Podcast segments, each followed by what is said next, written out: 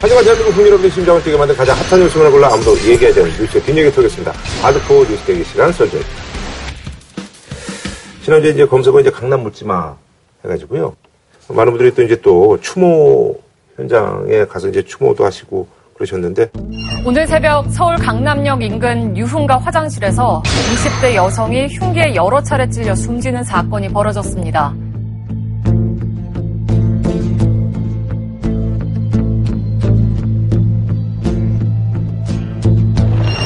그냥 뭐 정당한 뭐 원한이나 감정은 없기 때문에 이제 뭐 어쨌든 뭐 미안하고 성도스러운 마음은 가지고 있습니다.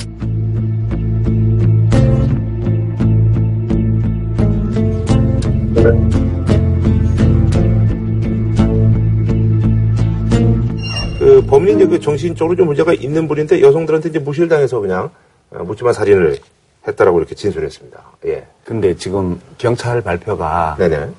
정신질환에 따른 묻지마, 네, 묻지마 살인. 살인범죄였다는 용어를 썼어요. 네. 저는 이거는 경찰이 굳이 안 했어도 될 표현을 쓴 거라고 봐요. 음. 묻지마인지에 대해서는 굳이 경찰이 규정할 필요는 없었지 않냐.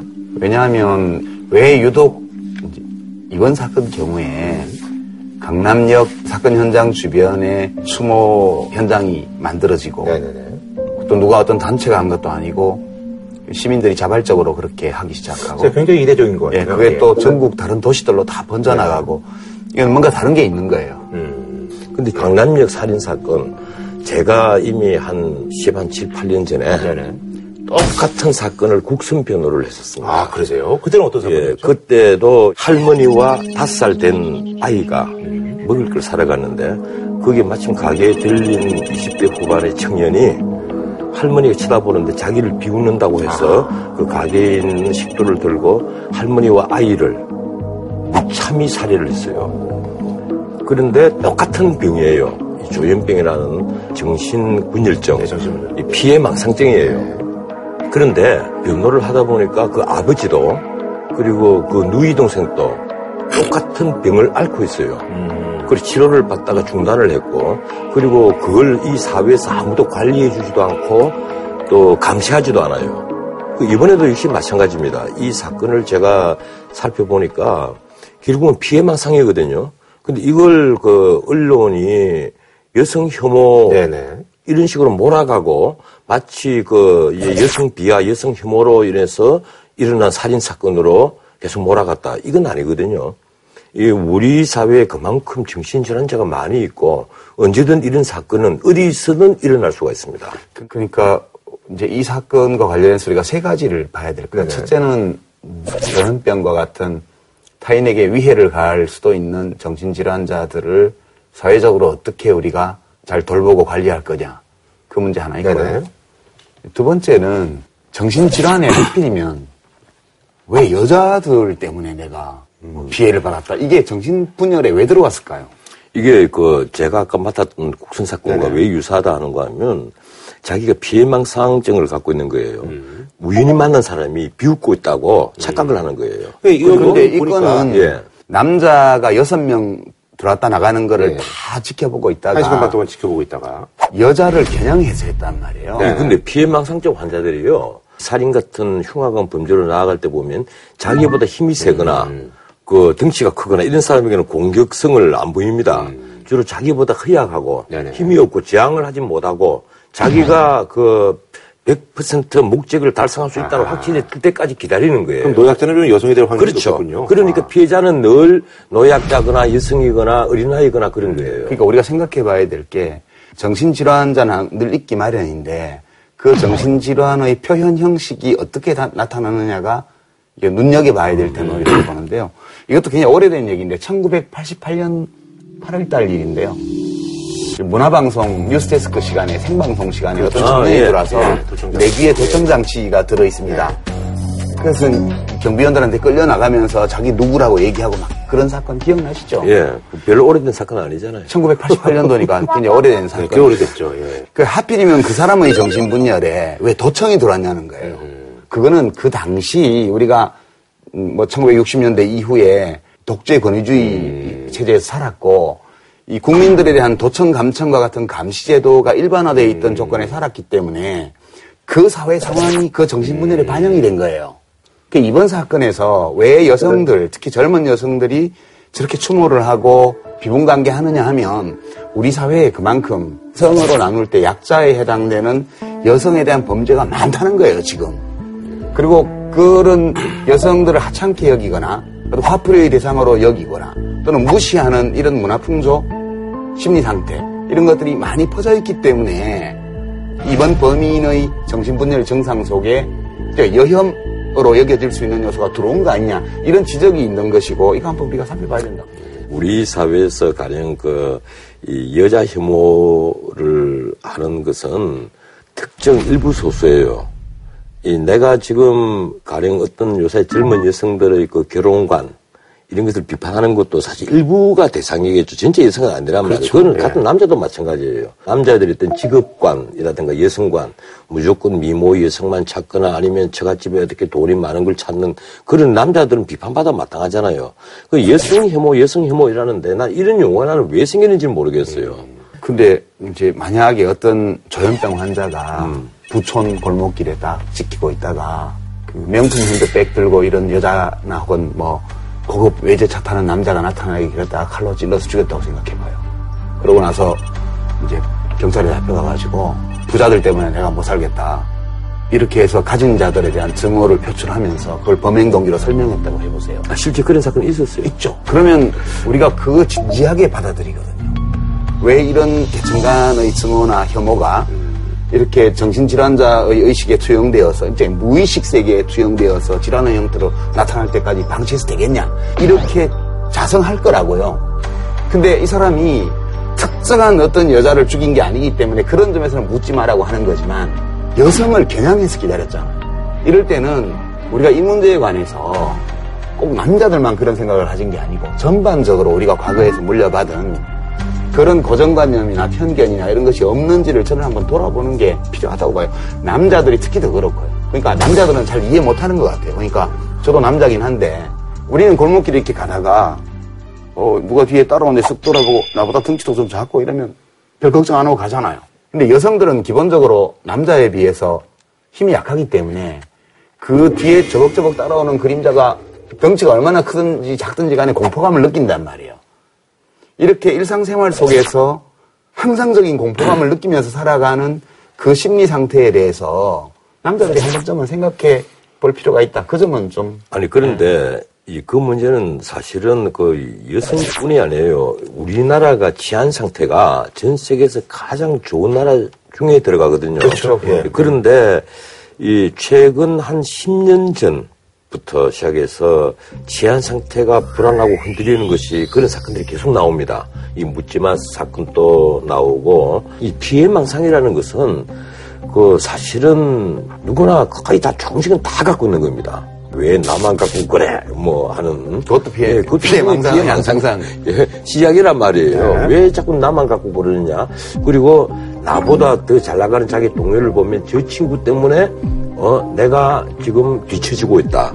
내가 실력이 부족해서 뒤처지는 것이 아니라 제 친구 때문에 내가 실, 어, 뒤처지고 있다는 거예요. 그만큼 경쟁이 치열해지고 사회가 복잡해지니까 그런 것인데 제가 네. 이제 뭐 변호사 일은 거의 하지 못합니다만 네. 이제 제에게 사건을 들고 오는 분들은 굉장히 많습니다. 네. 그런데 그 중에 보면 부부가 같이 정신분열증을 앓고 있는 거예요. 그래서 예컨대 정치적으로 유명한 분들에 관한 고소 고발장을 이만큼 들고 와요. 피해를 입고 있다. 음. 그리고 대통령이 내 뒤주사를 하고 있다. 음. 또는 이런, 뭐 예. 누가 나를 독살하려고 예. 한다는 글을 꾸준히 예. 올리는 분들 이런 있어요. 서류들을 이만큼 들고 와요. 네네네. 그런데 그런 케이스가 한 건이 아닙니다. 사실은 우리 사회에 그만큼 이 피해 망상증에 사로잡히는 사람들이 굉장히 많이 있다는 얘기예요. 아니 피해 망상에 사로잡히거나 정신분열에 빠진 사람들만이 여성에 대한 범죄를 저지른 게 아니라요. 우리나라가 여성을 상대로 한 범죄율이 되게 높아요. 저도 깜짝 놀랐는데 통계 보니까요. 4대 강력 범죄에서 피해자를 남녀로 구분해 보니까 여성이 80%가 넘어요. 그건 어느 나라나 다 마찬가지입니다. 근데 우리나라가 좀 심한 게 어느 언론에 2008년도 통계가 나와 있더라고요. 살인 사건 하나만 음. 네, 국한해서 살인 사건 피해자의 성별 구분 우리나라 절반이에요.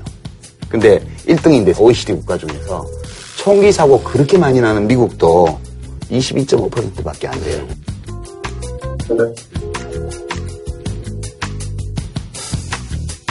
이게 우리나라가 살인 사건도 이례적으로 높아요. 그러니까 이거는 일상적인 삶을 살아나가는 과정에서 여성들이 느끼는 폭력에 대한 공포감, 범죄에 대한 공포감이 그만큼 일상적이고 크다는 뜻이거든요. 그래서 이거는 한번 우리가 논의가 필요한 시점이라고. 이 제가 이 거기에 대해서 한 말씀 드리자면 우리나라는 성범죄, 특히 여성을 상대로 한 폭력 범죄는 재범률이 굉장히 높습니다. 근데 높은 이유가 하나 있어요. 형량이 낮아요. 이 외국에 같으면 거의 종신형에 처할 그 사건 그리고 사형 집행 미국 같으면 충분히 사형 집행에 나아갈 범죄도 예컨대 조두순 사건 있잖아요. 네네네. 2028년인가 되면 아마 출소를 할 겁니다. 외국 같으면 그 출소가 되겠어요. 형량이 낮단 말이에요. 지금 음주 상태로도 이 정신이 미약했다. 이러면 전부 다 다 이 감경 사유가 되고 심지어 아주 뭐 저, 전년 자기 정신 아닐 때는 면제 사유거든요. 그건 뭐 죄책을 질 수가 없으니까. 그리고 우리가 지금 사회보호법을 만들자는 논의가 꾸준히 나와요. 나오는데 그때마다 이 반대가 있습니다. 이중처벌이다, 뭐다, 이래서 반대를 하는데, 형법을 개정 작업을 할 생각들은 우리 국회에서 전혀 하지 않아요. 나는 이걸 참 불가사의하게 생각을 하는데, 근데 이 범죄의 재범률이 너무 높단 말이에요. 외국에서는 이 강간 범죄의 재범률이 우리나라처럼 높은 나라가 아마 거의 없을 겁니다. 근데 우리나라도 이제 전자발찌 부착법도 만들어서 전자발찌도 부착하고 뭐 여러 가지 하고 있잖아요. 물론 이제 형.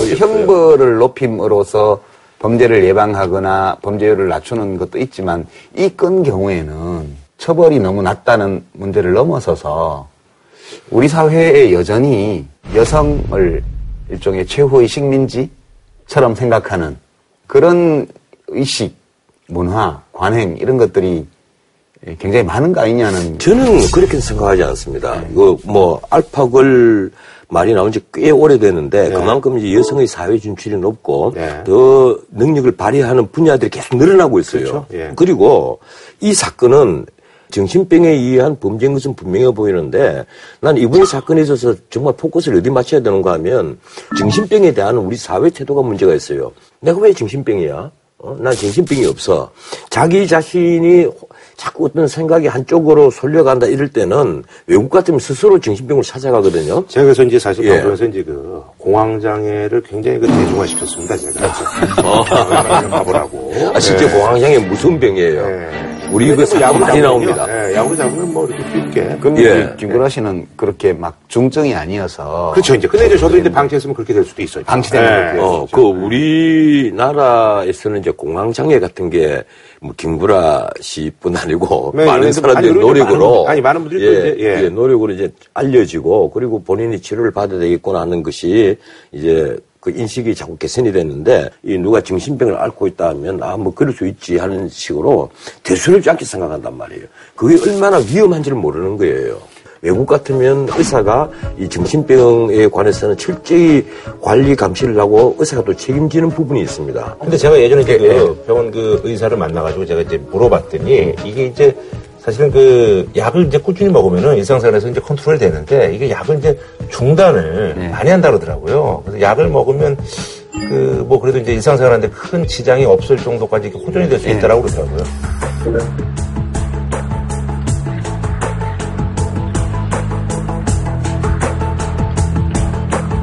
아까 말씀하신 그 세 번째는 뭐 그러니까 이번 사건이 화장실에서 일어났어요. 예 예 예.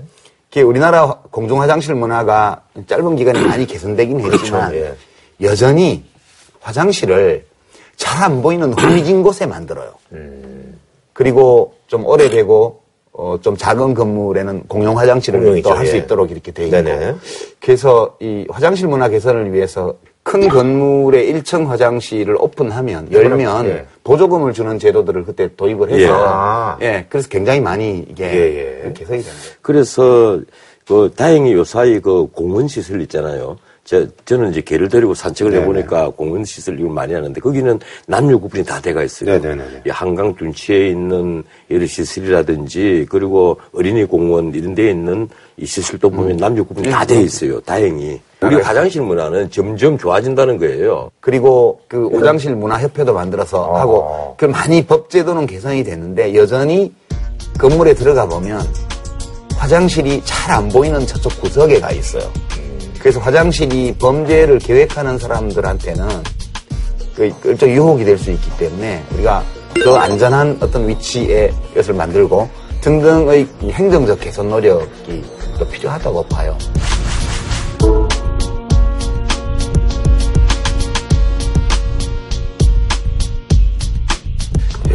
어, 시스템적으로 이런 것들이 좀 발전하는 그런 계기가 됐으면 하는 예, 그런 바람이 같고요.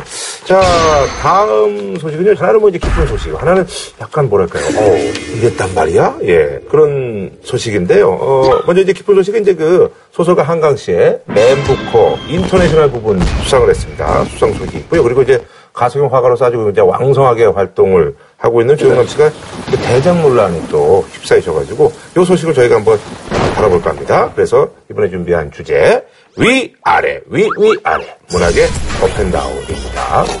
네, 네. 잘했어 노래가요 이렇게밖에 안 돼요. 걸그룹 노래인데요, 이 정도면. 노래가 좀 이렇게밖에 안 돼. 난이 그- 노래는 싸이가 EXID하고 같이 위 아래, 위, 위 아래. 너무 놀랬어, 그거 보고. 그런 것도 했어요 싸이가. 어. 앞으로 이런 날 할 때는 좀 액션이 더 넣어갖고. 그것도 많이 하시네. 이 노래는 알아요. 요즘 우리하고 같이 노시면서 문화적으로 많이 지금. 이 한강 작가의 맨부크상 수상 그 상 받은 거 정말 축하할 일입니다. 정말 대단한 상이라고 예. 내가 정말 좋아하는 한승원 네, 그 아버님도, 선생님의 네. 따님이에요. 예 소설가시고. 예. 한승원 선생님이 옛날에 한강 씨가 데뷔했을 때 그렇게 기뻐하신 표정이 지금 또 선한데 한강 씨의 수상을 정말 축하를 하는 것을 전제로 하고 나서 우리 언론의 태도 하나만 좀 짚읍시다. 네네네. 모든 언론이 세계 3대 문학상 이렇게. 표현을 했어요. 네. 난 맨부크상이 세계 3대 문학상이라는 것은 요사이 우리 신문 보도 보고 알았습니다. 아하. 3대 아니에요, 그럼? 그러면 한번 따져봅시다. 이번에 3대 문학상을 꼽은 게 노벨 문학상. 네, 그렇죠. 뭐 물론 상금이 제일 많아요. 네. 상금 많기로 하면 3대 문학상 첫 번째겠죠. 그리고 두 번째로 꼽는 게 콩쿠르상이잖아요. 네. 1903년에 만들어졌는데 매년 이제 12월 첫째 주에 발표를 하거든요. 그러면 TV가 중계를 합니다. 상금 얼마 준지 알아요? 원래 50프랑 하다가 유로화가 되면서 10유로예요. 뭐 상계가 있거든요. 이 콩쿠르상 같은 경우는요, 프랑스의 일종의 신인문학상이란 말이에요. 음. 등단한 지 주로 한 5년에서 10년 사이에 있는 이 작가들 중에 일생에 한 번 받는 상이에요. 언어의 제한은 예. 거예요? 아니요. 불어, 프랑스인데. 그런데 딱 이걸 두 번 받은 분이 있어요. 그 유명한 로맨가리예요. 예. 한 번 이름은 에밀 아자르란 이름으로 받았어요. 생의 한가운데. 필명으로 한 번 더 받았다는 거죠. 예. 그런데 근데 이제 맨보커는 이제 그렇게 유명한 상이 아니란 얘기예요? 아, 멤버권은 영국 권에서 네. 출판사가 만든 상이잖아요. 예, 예, 예. 여기 이제 물류사. 삼대 아니에요, 우리가 이런, 삼대? 예, 이런 3대 문학상이라는 그 자체가 없단 말이에요. 무슨 기준이 있어야 되는데. 그럼 자, 이 외에 그러면 정말 3대 문학상을 내가 나한테 꼽으라 그러면 꼽고 싶은 상, 네. 퓰리츠 상. 예. 어? 퓰리츠상 같은 경우는 미국에서 가령 보도 부분의 14부분, 그리고 문학, 음악, 미술, 여기 측여 부분 이렇게 상을 주거든요. 거기도 만 달러밖에 상금이 없어요. 그런데도 미국의 언론인이나 작가들이나 특히 영어권 작가들은 퓰리츠상의 문학 부분을 수상하기 위해서 그 일생 일대의 영예로 삼습니다. 그만큼 유명해요. 음, 그렇죠, 예. 그것도 역사 이미 100년이 넘었잖아요. 또 하나, 스페인어에서는 세르판테스상. 음. 이 스페인어권에서는 세르판테스 문학상을 받는 걸 최고의 영예로 치는 거예요. 그런데 느닷없이 우리나라 언론에서 이 맨부크상 수상을 했다고 해서 3대 문학상 수상했다고 막 난리를 치고 몇 시간마다 그걸 밑에 벌건 굵은 활자로 뽑아내고 정말 축하할 일인데 그 이제 우리 변두리 콤플렉스의 예, 표현이죠. 바로 그거예요. 네, 그래서 정말 우리 언론들 정말 이러지 말자. 예. 우리나라가 그 3대 이런 거 좋아해요. 그래서 뭐 3대 기타리스트다, 무슨 아, 일본- 3대 개그맨이다, 뭐 이런 거 많이 해요. 예. 그러니까 민족 지도자로 33인이고. 3대 개그맨이다. 예, 3대 개그맨. 그러니까 그게 누구누구 들어가는 거예요? 뭐 이제 유재석이하고 뭐 이제 뭐. 또. 그러니까 3대 하면 애매하니까. 애매하지. 이제 그러니까 여러 명 넣는 거예요. 내가 나는 3대 개그맨 하면 네. 어? 나는 거의 김구라 어? 그리고 유시민, 전원채나 이럴 이줄 알고 나 깜짝 놀래가지고 아, 그게 무슨 3대 개그맨이에요? 저- 지금 시중에 나가서 물어봐. 변호사님. 우리나라 개그맨 최고의 개그맨이라면 저런 책이래 전부 다.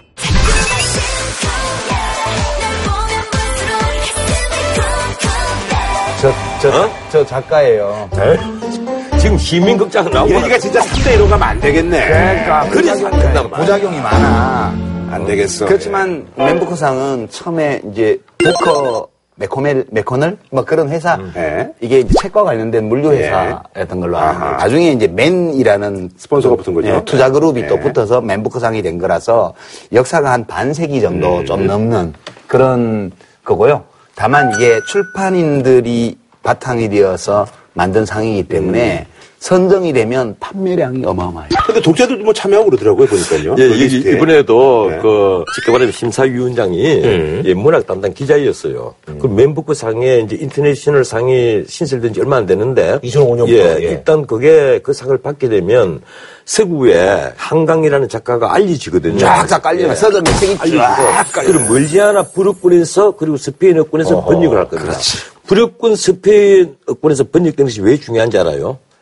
그 3대 언어로 번역되는 것이 노벨 문학상에 가는 길이야. 예, 가는 지름길 1번이에요. 아. 그 이번에 저기 얘가 나오는 게 이제 그 번역 파트너를 아주 잘 만나가지고 데보라 스미스. 네 데버라 스미스. 예. 한국 이름이 뭐 보라 씨. 예, 번역이 아주 이제 뭐 중요하다. 이래가지고, 이거는 이제 번역자하고 이제 같이 이제 상금을 나눠가지고. 나누는 거잖아요. 예. 한국말도 아주 잘한다고 그래요. 한국어로 전공했다고 예. 그러더라고요. 예. 데보라 스미스라는 이 번역자가 영어 문장을 잘 쓰는 사람이에요. 일대일 대응 번역을 한 게 아니다 이렇게 얘기를 했기 때문에 문장 하나하나를 단어 하나하나씩 영문으로 바꾸는 게 아니고 음. 한강 씨가 그 문장에서 전하려고 했던 메시지와 감정, 뉘앙스 이런 것들을 아주 이쁘게 전할 수 있는 영어 문장으로 바꾼 것 같아요. 한강 씨가 쓰지 않은 그 이 표현, surely 이런 예, 거 표현이 막 많더라고요. 들어갔단 예, 말이에요. 예, 그건 일종의 의역이거든요. 네네. 하지만 의역을 통해서라도 이 작가의 어떤 메시지를 정확히 전달해 주려고 하는 게 도움이 된다면 뭐 의역도 필요하겠죠. 근데 너무 의욕을 하면 또 이제 한국 쪽에 그렇죠. 어떤 정서 이런 게 예. 또 해칠 수 있다라는 뭐 그런 얘기들도 있던데. 아니 근데- 의역이 제대로 되면 절대 그렇게 안 되죠. 아, 그러니까 너무 이제 오바해서. 예, 예컨대 제가 이제 외국 책을, 예컨대 독일어 책을 번역을 한다, 한국어로. 이러면 제일 중요한 게 독일어도 잘 해야 되지만 우리말 문장을 제대로 구사할 그렇죠. 수 있어야 네. 돼요. 그러니까 독일어 문장을 읽고 그 문장이 전, 전하는 뜻과 거기 실린 감정 이런 것들을 작가에게, 원저자에게 감정이입해서 충분히 느낀 다음에 그 감정과 메시지를 전하는 데 적합한 어휘와 문장으로 우리말을 써줘야지만 이게 제대로 된 번역이거든요.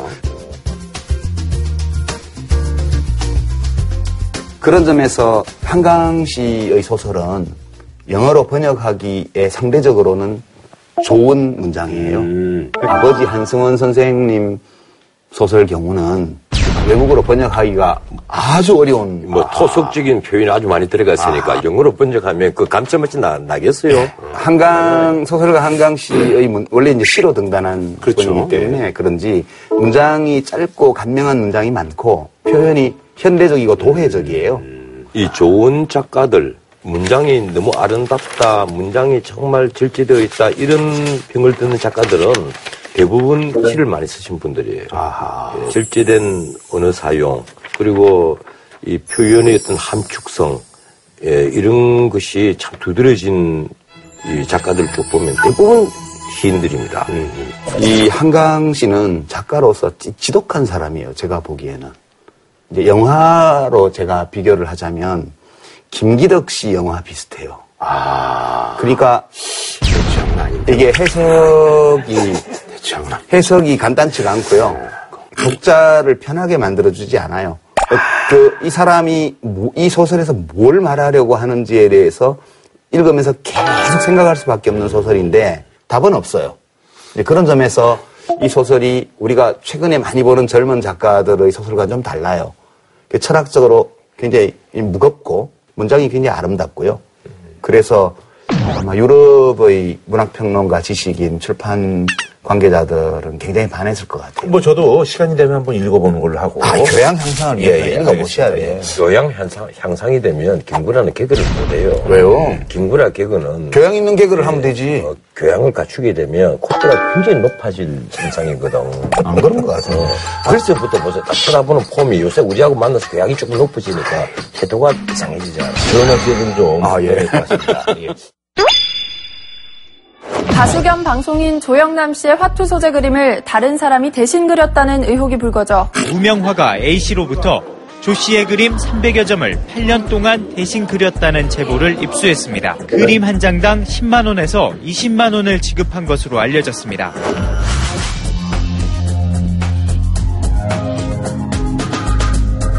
아니 그래서 이제 조준 이제 뭐 콘서트도 취소가 되고 MBC에서 또 이례적으로 이제 또 라디오도. 예 자차를 지금 한 그런 상황인데요. 라디오는 잠정 중단인 예, 것 그렇죠. 같아요. 예. 대장 논란에 휩싸였는데 어쨌든 그 무명 화가인 송기창 작가로부터 이제 그분이 이제 도와주고 근데 뭐 그분이 이제 90% 이상 그렸다 해서 뭐 300점을 받았다 해서 뭐 10만 원씩 수고비를 받았다 그걸 팔았다 뭐 이런 얘기들이 지금 오가고 있어요. 이제 성기창 씨는 지금 직접 나서서 제보를 하거나 그랬던 게 아닌 것 같고. 예, 뭐 얘기 그러더라고요. 주변에서 나오더라고요. 퍼지면서 예. 기, 자들의 취재가 시작이 되어서 이게 불거진 거고. 그 점에 있어서는 네. 제가 그 가장 가까운 최측근에게 이 여러 경로로 내가 얘기를 상세히 들었어요. 네. 이 송기창 씨는 미국에서 만나는데 어느 날 서울에 와 있으니 찾아왔다는 거예요. 네. 예, 가난하고 배고픈데 좀 그러니까 미국에서 예, 그 인연으로. 맺었는데, 예. 그런데 그렇죠. 이분이 내가 지금 듣기로는 그 조수로서 노력을 보탠 건 맞는데 상시 조수를 한 게 아니고 그러다 또 사라져 버려요.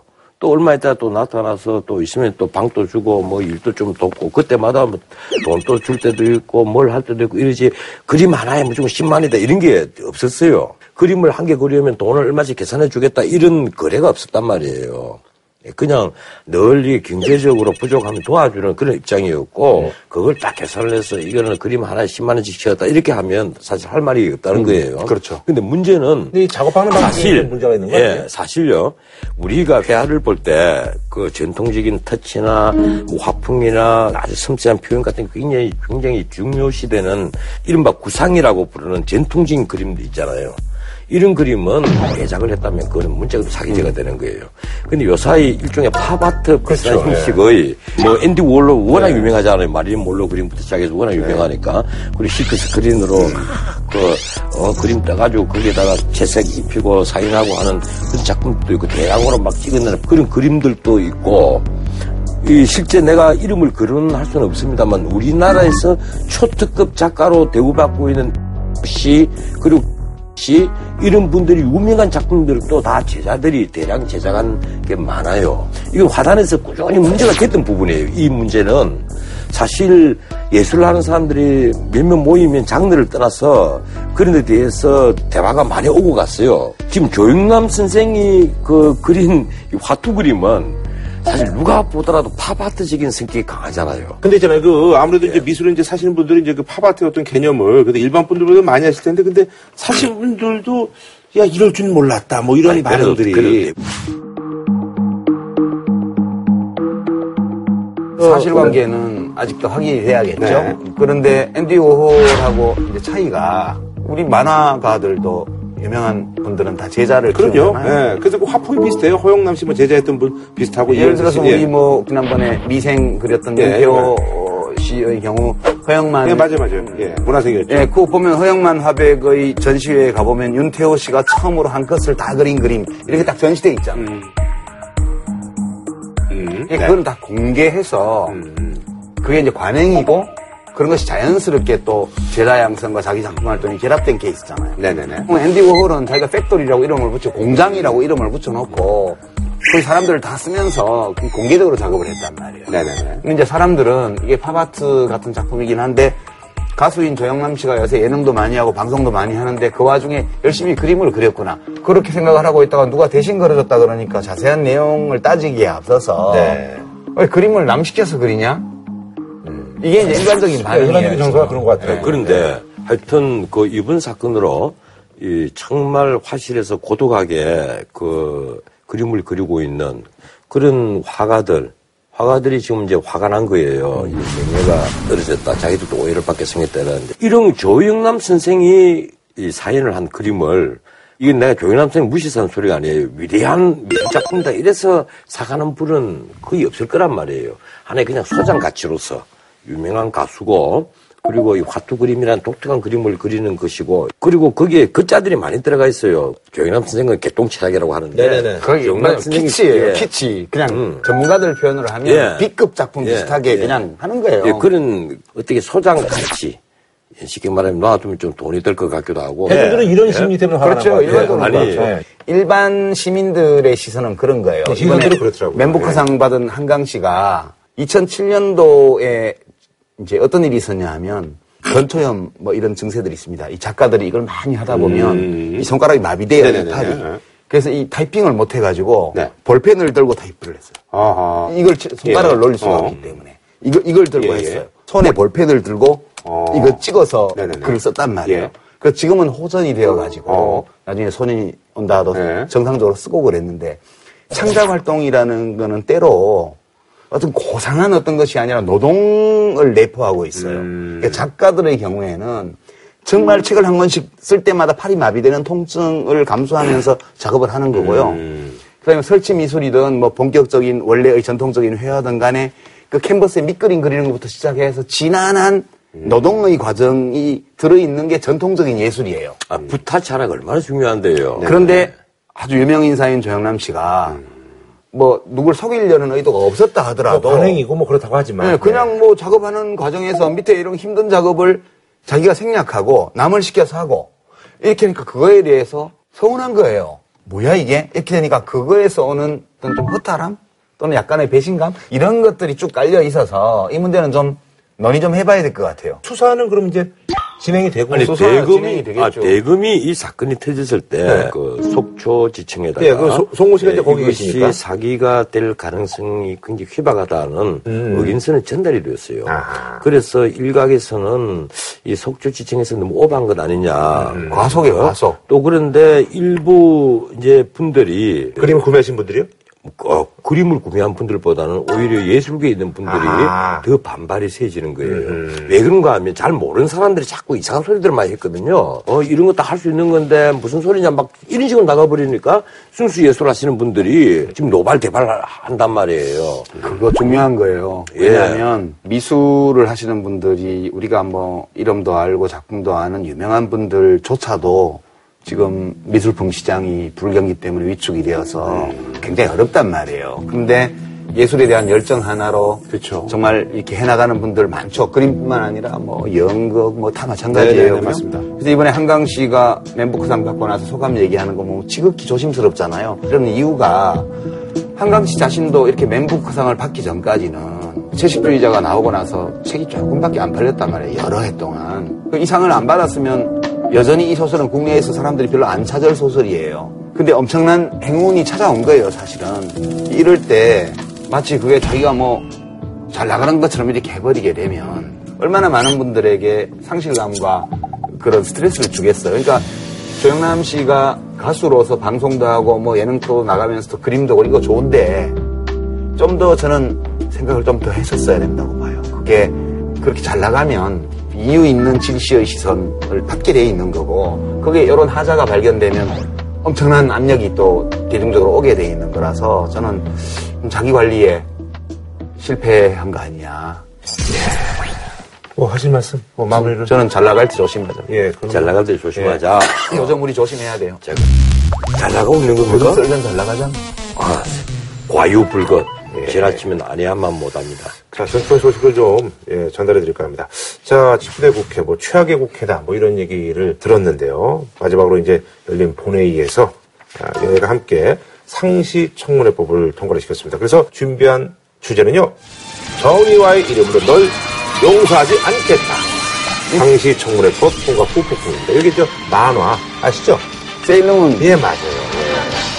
그 우주를 괴롭히는 예, 악당들 예, 예. 정의의 이름으로 용서하지 예, 않겠다 예, 이거예요. 예. 근데 만- 화자를 왜 넣어, 거기에? 아 정의와 의장이 예, 저거, 예, 상도를 했잖아요. 어, 나 알아요. 그러니까 이제 패러디를 한 거예요. 이게 또 우리 저기 써져놨던 그 저기 제목이 어떤 미학이니까 좀 아니, 이렇게 봐주시고. 김구라 씨 따르는데 세일러문 어떻게 알아? 아니 저희 동현이가 그때 봤습니다. 아 동현이도 봤구나. 예, 예, 예. 어제 고소되니까. 딸 키워본 아빠도 예. 세일러문을 예, 저희 동현이가 동현이가 가수 됐다며? 예. 어, 그리고 복면가왕 출연식일 거라며? 아니, 아니. 어, 아닌가? 아, 그건 아니고. 아, 루머였구나. 예. 정면가왕 나갈 실력까지는 안 돼요. 아, 예. 뒷배가 있습니다. 아니, 아닙니다, 아닙니다. 망신당해요. 어, 아니, 그러잖아. 영현아, 너는 영원히 복면가왕에 못 나간다. 이번에 정혜 국회의장이 몇 건의 어떤 안건을 이제 상정을 시켜가지고 이제 이게 통과가 됐는데요. 이 중에서도 이제 가장 어떻게 보면 이제 정치권에 큰 파장을 갖고 온 게 일명 그 상시청문회법인데 예, 이번에 그렇죠. 이제 포함되어 있는 거죠? 예. 지금까지 국회 청문회는 네네. 본회의 의결을 거치지 않고는 예. 청문회를 열 수 없었어요. 음. 지금 이번 개정법에는 상임위원회에서 의결만 하면 언제든지 청문회를 열 수 있도록 한 거예요. 일반 의결 요건에 따라 의결하면 청문 절차를 할 수 있는 거예요. 예, 예. 상시청문회법 하는데 사실은 상설 국회로 나아가는 하나의 그 과정이라고 나 봐서 처음에는 내 대단히 좋게 봤어요. 네. 이 정의화 이름으로 제대로 어 뭐일 벌이고 가는구나 하는데 자세히 또 생각을 해보니까 그게 아니- 아니에요. 이 상시 청문회를 하려면 몇 가지 전제 조건이 있어야 되는 거예요. 이첫 번째, 이 청문회에서 국회의원들이 보이는 일반적인 태도였던 어떤 내 과거형을 쓰겠습니다. 근거 없는 비방 그리고 정인 모독 이런 것은 앞으로 국회의원들 처벌해야 됩니다. 면책 특권을 보장하면 안 돼요. 음, 근데 해외도 그래요? 아 그렇지 않죠. 아니, 왜안 그래요? 다, 의회는 아니, 다 그래요. 아니 우리 식으로 인격 모독을 하는 경우는 없죠. 아니, 그러니까 해외도 그 처벌해요, 그러면요? 그렇게 해서 아니, 징계를 하죠. 아, 징계죠. 자체 징계. 예, 그래서 지금처럼 청문회에 나오는 증인을 그리고 참고인을 마치 피의자 피고인 다루듯이 하는 그런 청문회는요. 정말 앞으로 있어서는 안 됩니다. 그렇게 한다면 이런 청문회법 만들면 안 돼요. 청문회 운영과 관련해서 인신공격하고 비방하고 허위사실 폭로하고 이런 거 없어야 된다는 것은 전적으로 동의해요. 근데 우선 뭐 이- 비방 이런 게 주로 나온 건 인사청문회죠. 네네네. 인사청문회가 2000년도에 시작이 됐어요. 처음에는 국무총리하고 그 권력기관 그것만 하다 점차 점차 넓어져서 2005년도에 박근혜 대통령이 한나라당 대표 시절에 엄청나게 국회의 청문 권한을 강화하는 법을 냈고 그거 갖고 여야 간에 다툴 때 노무현 대통령이 그거 해주라고 좀 불편하면 어때? 해주지. 그렇게 해서 제가 2006년 초에 일기생으로 아, 청문회 장관 하셨어요? 인사청문회를 어. 이틀 동안 받았죠. 아, 청문회 받으셨구나. 하는 그리고 6주 만에 장관님 예, 명했죠. 그, 저, 보- 전문 보고서 채택 안 해줘서 기다리고 기다려서 6주 후에 제가 이제 받았는데요. 이 인사청문회가 왜 개인 사생활이나 비리를 얼룩지냐 하면 그런 하자가 있는 후보자들을 올려서 그래요.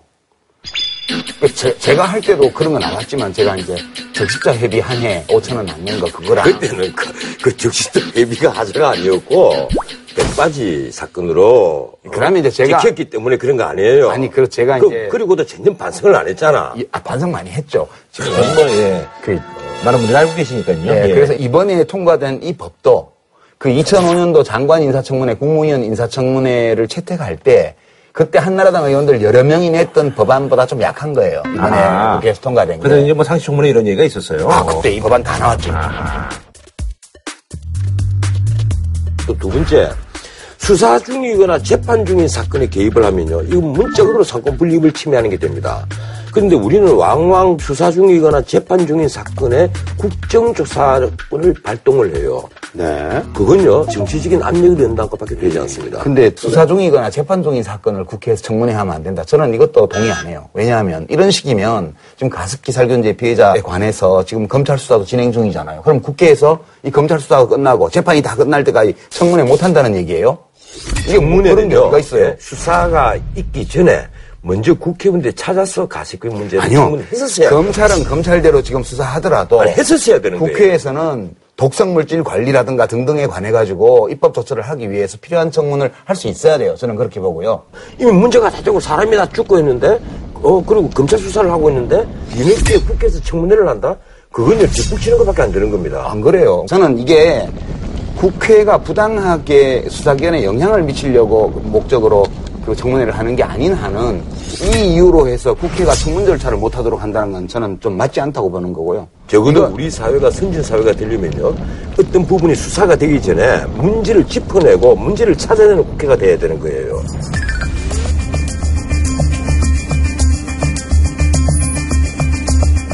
자, 세 번째. 네네. 정말 중요한 거예요.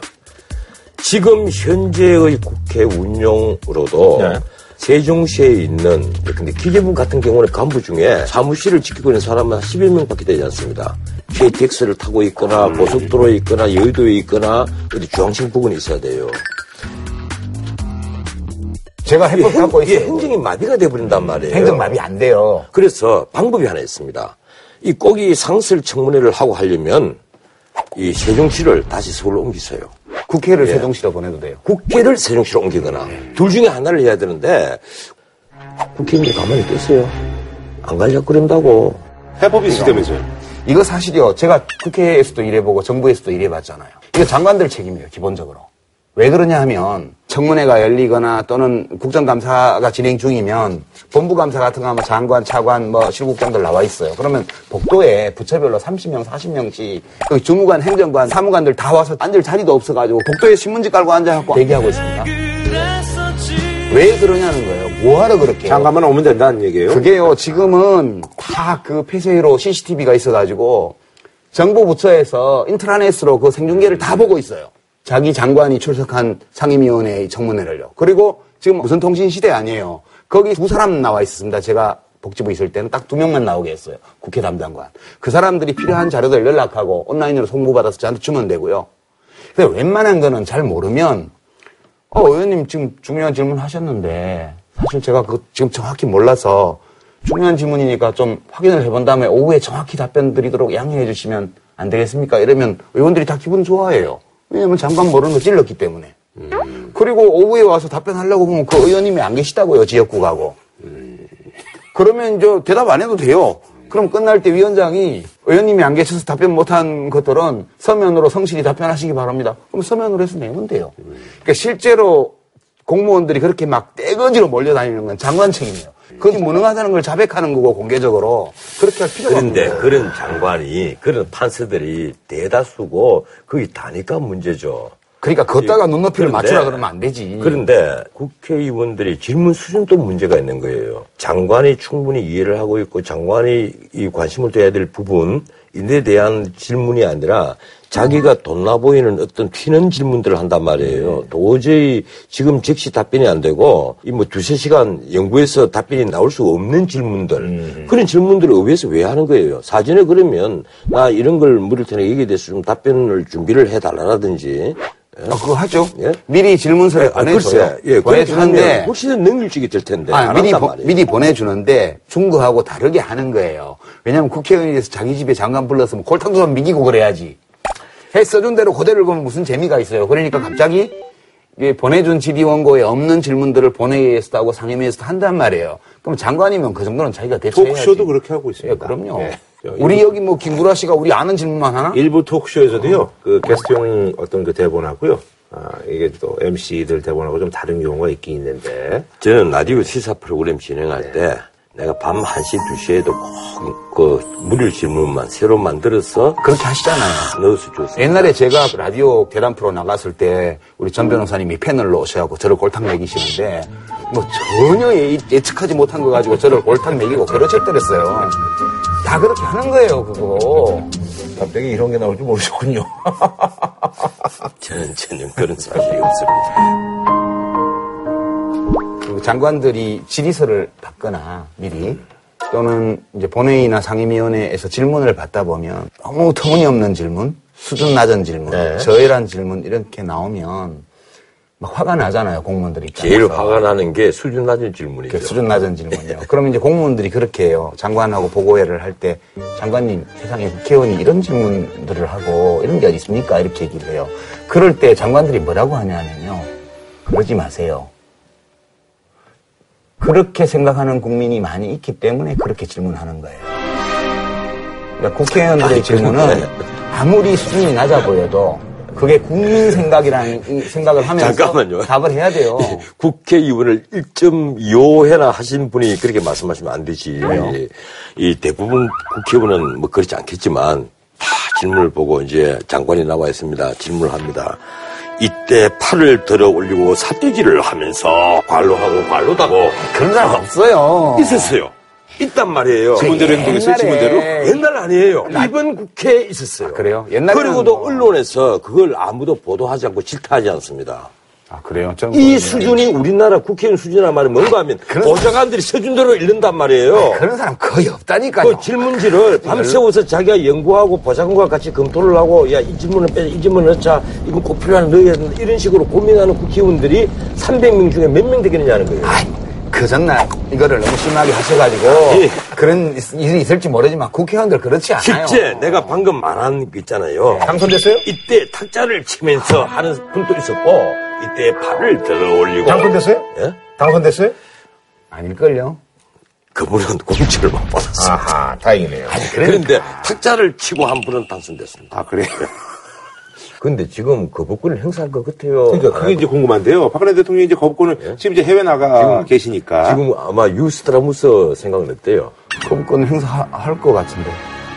그건 저도 똑같은 생각입니다. 아마 박근혜 대통령이 아프리카 갔다 오면 명분을 찾겠죠. 예, 근데 이게 20대 국회에서 통과가 됐다면 아마 명분이 적을 거예요. 근데 이 19대 국회가 한 거란 말이에요. 그거 어때요? 아, 어쨌든 임기 중인데? 20대 국회의 운용 방법을 19대 국회가 떠나면서 통과를 시켰거든요. 그리고 여야가 합의한 상태가 아니라 직권 상정을 했단 말이에요. 아, 그래서 국회에서 스스로. 국회법을 한 건데 어쨌든 대통령이 거부권 지금으로서는 예컨대 행정 비효율이라든지 뭐 이런 등등의 이유를 붙여서 나는 거부권을 행사할 가능성이 매우 난 높다고 봐요. 근데 박근혜 대통령이 이거를 거부하면은 이게 전국이 또 뭐 협치니 뭐니 이런 얘기가 나오고 있는데 분위기가 좀 안 좋아질 것 같은데요. 예. 분위기 나빠지겠죠, 뭐. 그러면. 음, 협치라는 말을요. 네. 거꾸로 보면 이 밀실 정치, 막부 정치, 커튼주의 정치가 되는 거예요. 네. 공식적으로 말은 협치, 우리 세 사람이 제 3당 대표인데 속속속속 이래갖고 잘 의논해서 정치하면 참 좋은 정치겠지? 국민들에게 천만의 만만의 땅콩입니다. 아니에요. 이게 커튼 뒤에 막구 정치고 그래서 만들어낸 게 세종시란 말이에요. 예? 그러잖아, 그러면. 거부권 행사는. 아니 비열하게 분위기 안 좋아지는 거예요? 어? 행정 수도가 위험 결정을 받으니까 커튼 뒤에서 여자가 7명, 7명, 14명이 모이는데 회의를 해서 거기서 행복도시 만들자. 행정 복합도시 아, 만들자. 이미 지금 입주 다 했는데 지금 이거 얘기 편집하지 말아요. 회의록이 없어. 아니, 공식적인 회의를 3차에 걸쳐서 했어요. 회의록이 한 페이지도 존재하지 않아. 아니, 따로 또 그걸 결정하는 회의는 따로 있으니까 그 회의는 회의록이 없어도 되죠. 그러니까 협치라는 말은 알겠습니다. 꼭 쉽게 말하면 농치, 농단한다 그런 농치란 말이에요. 그게. 아, 어쨌거나 그럼 저 분위기 안 좋아지는 거예요? 분위기 안 그거는 있어서는 몫이 안 되는 말이에요. 네, 협치하는 말은 아니, 안 할게요, 그럼. 예, 이제. 분위기 안 좋아지는 거예요? 네, 그냥 요걸로 바꿀게요. 난 화나 분위기- 그런 말 하면 분위기 좋아지는 거야, 안 좋아지는 거야? DJP를 자꾸 칭찬하고 있어. 아, 왜 자꾸 그 옛날 얘기를 하세요, 자꾸. 아, 이번에 정진석 원내대표가 JP 찾아가서 DJP를 칭송했잖아요. 그래서 그걸 모델 케이스로 삼아서 협치하겠습니다. 아니, 그게 분위기 안 좋아지는 거예요? 그게 뭐예요? 야비지. 이렇게 몇 번을 물어보는 어떻게 사람을 어떻게. 아니, 아, 보면 몰라서 그래. 아니, 이- 이런 분들이 너무 많으셔가지고 우리 정치가 타협이 안 되는 거야. 타입이 안 되는 게 아니라 정치를 최소한 테이블을 어쩌면 이렇게 잘 치세요? 어? 뭘? 소리 나게. 그 대본에 없는 거야. 아니, 아, 분위기 안 좋아지겠네. 맨날 대화와 타협의 정치를 하려잖아요. 분위기 안 좋아지겠어. 아. 대화 타협을 할 때 그건 상대방이 지적하는 나의 단점이 무엇인지를 듣고 그 사이를 서로 개선하는 거예요. 밀실, 밀실에서 앉아서 짝짝만 해갖고 안될 때가 야, 요거에서. 내가 네 책임 사주고 니는 내 책임 사주고 요래 갖고 합의서 만들어서 서로 도장 찍고 그건요 아, 저- 야바위 정치입니다. 저 궁금한 게 있는데요. 지금 이게 지금 19대면은 아직도 이제 새누리당이 뭐 월등히 수가 많은데 이게 아무리 뭐 여섯 명이 이렇게 발라별 던져도 그렇지 이게 어떻게 통과된 거예요? 출석 안 했잖아요. 출석, 왜 아예 그냥 안 나온 거예요? 예. 안 나온 거예요, 막? 예. 아니, 뭐, 막판에 뭐. 그리고 뭐 이게 그날요 법안 다 통과되고 나서 뭔가 다 밖에 나서 마이크 잡고 어 지난 4년 동안 그거 뭐 얘기하고 있는데 서로 서로 빠져나서 마지막에 사내할 하러, 때는 쫑파티 하러 다 사내 할 때는 10명도 안 남아 있었어요. 아, 그건 원래 그래요. 원래 안건 처리가 다 끝나고 5분 자유 발언 시간이 있잖아요. 그럴 때 이제 이 19대 국회를 마치면서 이제 어떤 소회를 말씀하시는 의- 하고 싶은 의원들이 또 자기 기록 남기기 위해서 나와서 말씀하시니까 그 시간에 다 나가고 의리 있는 사람 몇 명은 남는 거예요. 아니 원래 300명 중에 5분의 1은 60명 이하가 되면 자동적으로 사내를 해야만 되잖아요. 근데 10명도 안 남았을 때까지 그건 산해된 상태예요, 사실. 예, 할 말 다 하고 나서 마지막에 끝내 사내 망치를 친 거예요. 아니, 그래서 그 저기 19대 국회 이제 마무리하면서 이제 그 쫑파티 해가지고, 그래서 이제 김무성 대표 중심으로 이제 새누리당 모이고, 그 다음에 이제 어, 원행 의원이 이제 그 부천에 뭐 아무래도 이제 그, 그 개인 그 자택이 좀 넓으신가 봐요, 보니까. 국회의장 선거 중이잖아, 지금. 아, 막 그래서. 아, 그래서. 그게 후보들 다 같더라고. 다 같더라고요, 보니까. 그래서, 아, 뭐 여기에 대해서. 국회의장 그래서, 자리가 좋아 보이긴 좋아 보였단 어. 말이에요. 뭐 이- 2년 하잖아요, 그것도. 국회의장 공간도 있죠. 그다음 국가 요인 경호 차량도 붙죠. 어, 의전 서열. 유의. 대통령 다음 안 예. 항공기도 많죠. 예, 많죠. 예. 그리고 그 이제 문재인 의원이 마지막 의정단상이잖아요. 그날이. 이러니까 자기가 19대 이제 대선 출마도 해봤고, 어, 그리고 총선도 치러봤고, 당대표도 해봤고, 어, 나 참 바쁘게 지방에서 살았다 하면서 언론의 입맛에 맞는 멘트를 준비를 했더라고요. 그래서 나 이제 자유롭다. 그 자유로우려면 대선 출마를 안 해야죠. 그럼 정말 자유롭죠. 임시로 자유롭다. 예. 그런 거죠. 잠시. 예. 그, 김무성 의원이 이제, 뭐, 내가 죽일 놈이다. 뭐, 이렇게. 김무성 의원이 이제, 뭐, 내가 죽일 놈이다. 뭐, 이렇게. 지금 새누리당에서 네. 그, 그다 30여 분밖에 안 모셨더라고. 예, 차기를 노리는 사람들이 다 중상을 입었잖아요. 그렇죠. 그나마 지금 다리 뭐 조금 크게 다치고 음. 팔 하나 부러지고 이 상태란 말이에요, 김무성 대표는. 근데 이번에 낙선 거사들 다 모아놓고 이 막걸리 마시겠다는 게 뭐예요? 그 사람들 당협위원장이잖아요. 당원협의회. 예. 그러면 앞으로 대선 후보를 새누리당에서 뽑는다면 아주 중요한 역할을 할 사람들이에요. 엄청난 표를 갖고 있는 사람들이란 말이에요.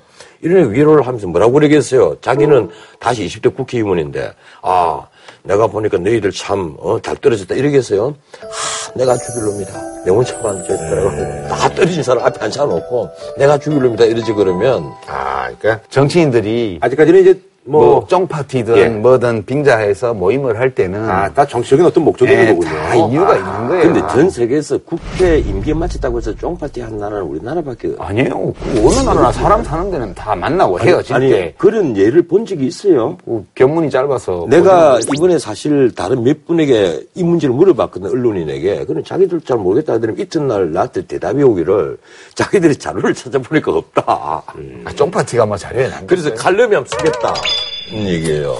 근데 유승민 의원 같은 경우는 그요, 뭐 이제 국회 본회의장에서 뭐 이렇게 인사할 때 친박 쪽에는 뭐 눈을 안 주고 뭐 그래서 김을동 의원하고 또 각별하신가 봐요. 거기서 뭐 김을동 의원이 뭐 이렇게 좀 눈물을 또 이렇게 적시기도 하고. 그래서 뭐. 유승민 의원이 무소속이니까 자리가 이제 다른 자리로 됐잖아요. 네네네. 이랬으니까 당연히 안철수 의원과 가까우니까 뭐 인사도 했겠죠. 그 친박계는 좀 멀리 떨어져 있으니까 그 눈도 마주치지 않았다. 이게 이제 언론 표현이에요.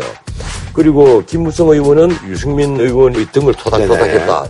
과연 이런 것까지 우리가 언론에서 봐야 됩니까? 예, 그럴 정도로 지금 새누리당의 어떤 권력 다툼, 내부의 권력 다툼에 언론계 포커스가 맞춰져 있단 말이에요.